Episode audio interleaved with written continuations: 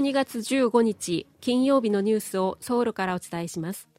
まずこの時間の主な項目です。大統領室の高官が北韓が今月中にも大陸間弾道ミサイルを発射する可能性があるという見方を示しました。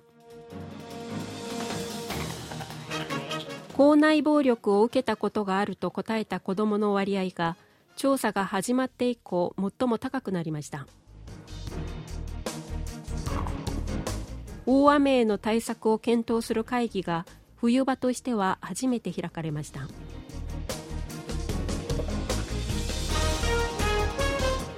日はこうしたニュースを中心にお伝えします。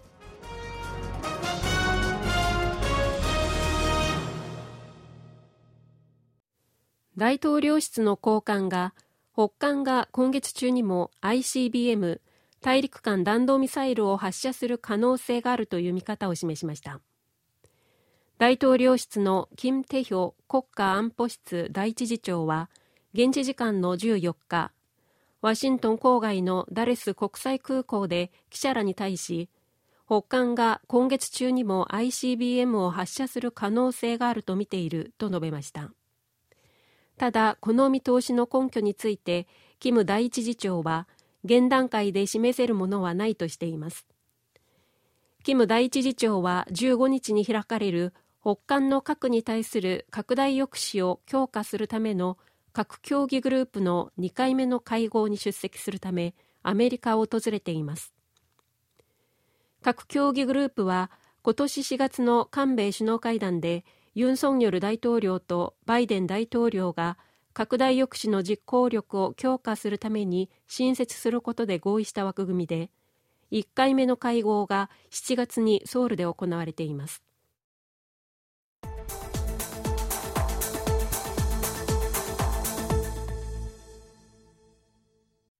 校内暴力に関する今年の調査で暴力を受けたことがあると答えた子どもの割合は1.9%と2013年に調査が始まって以降最も高くなりました。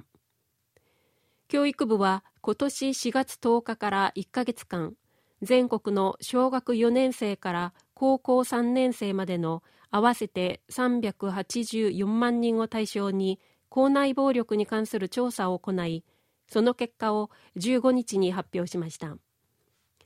それによりますと去年の秋から今年の春頃までに校内暴力の被害に遭ったかどうか尋ねたところ校内暴力を受けたと答えた人は5万9000人で回答者全体の1.9%となりました。校内暴力の実態調査は2011年に韓国南東部のテグの中学校で集団暴行事件が起きたことをきっかけに始まり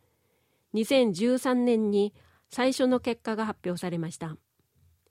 これまでの調査で校内暴力を受けた人の割合は2020年に0.9%で過去最低を記録した後おととしは1.1%去年1.7%今年1.9%と3年連続で上昇していて調査が始まって以来最も高くなっています。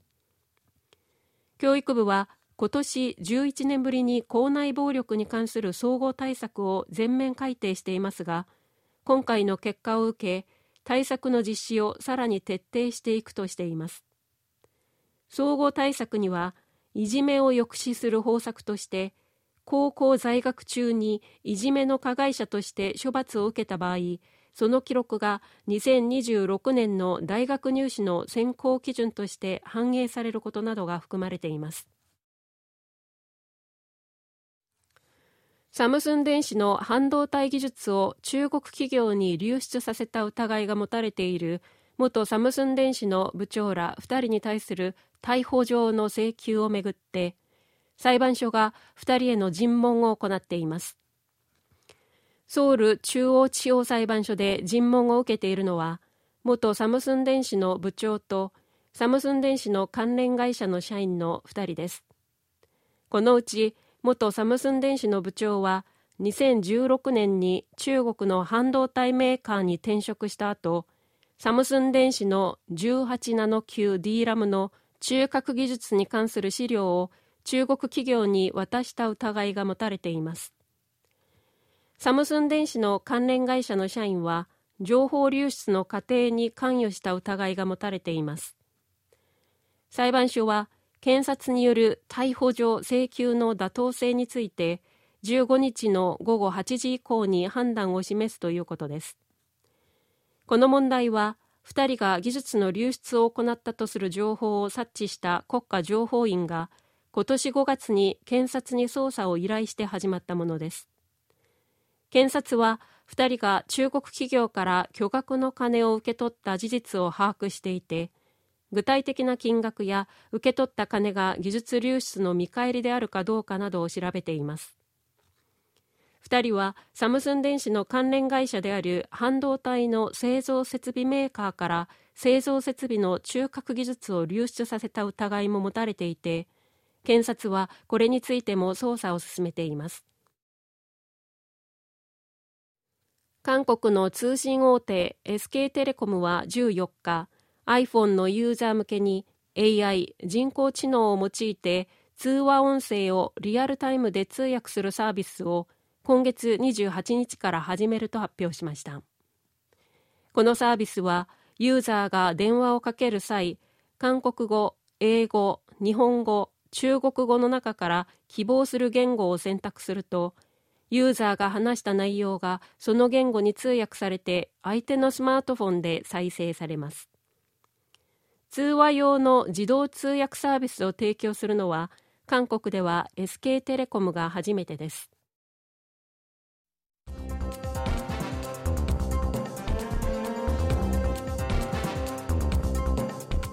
こちらは韓国ソウルからお送りしているラジオ国際放送 KBS ワールドラジオです。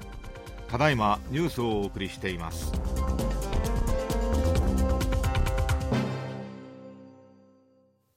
14日からこの季節としては珍しい強さの雨が降っていることを受けて環境部は災害の発生に備えるため大雨への対策を検討する会議を開きました。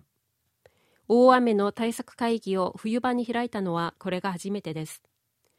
気象庁によりますと韓国では14日に続いて15日も全国ほとんどの地域で1時間あたり10ミリから20ミリのやや強い雨が降っていて降り始めからの雨量は多いところでは80ミリに上っています。環境部は毎年初夏から秋にかけて必要に応じて大雨対策会議を開いていますが冬場に会議が開かれるのは初めてです。韓国ではこのところ平年より気温が最大で10度も高い日が続いています。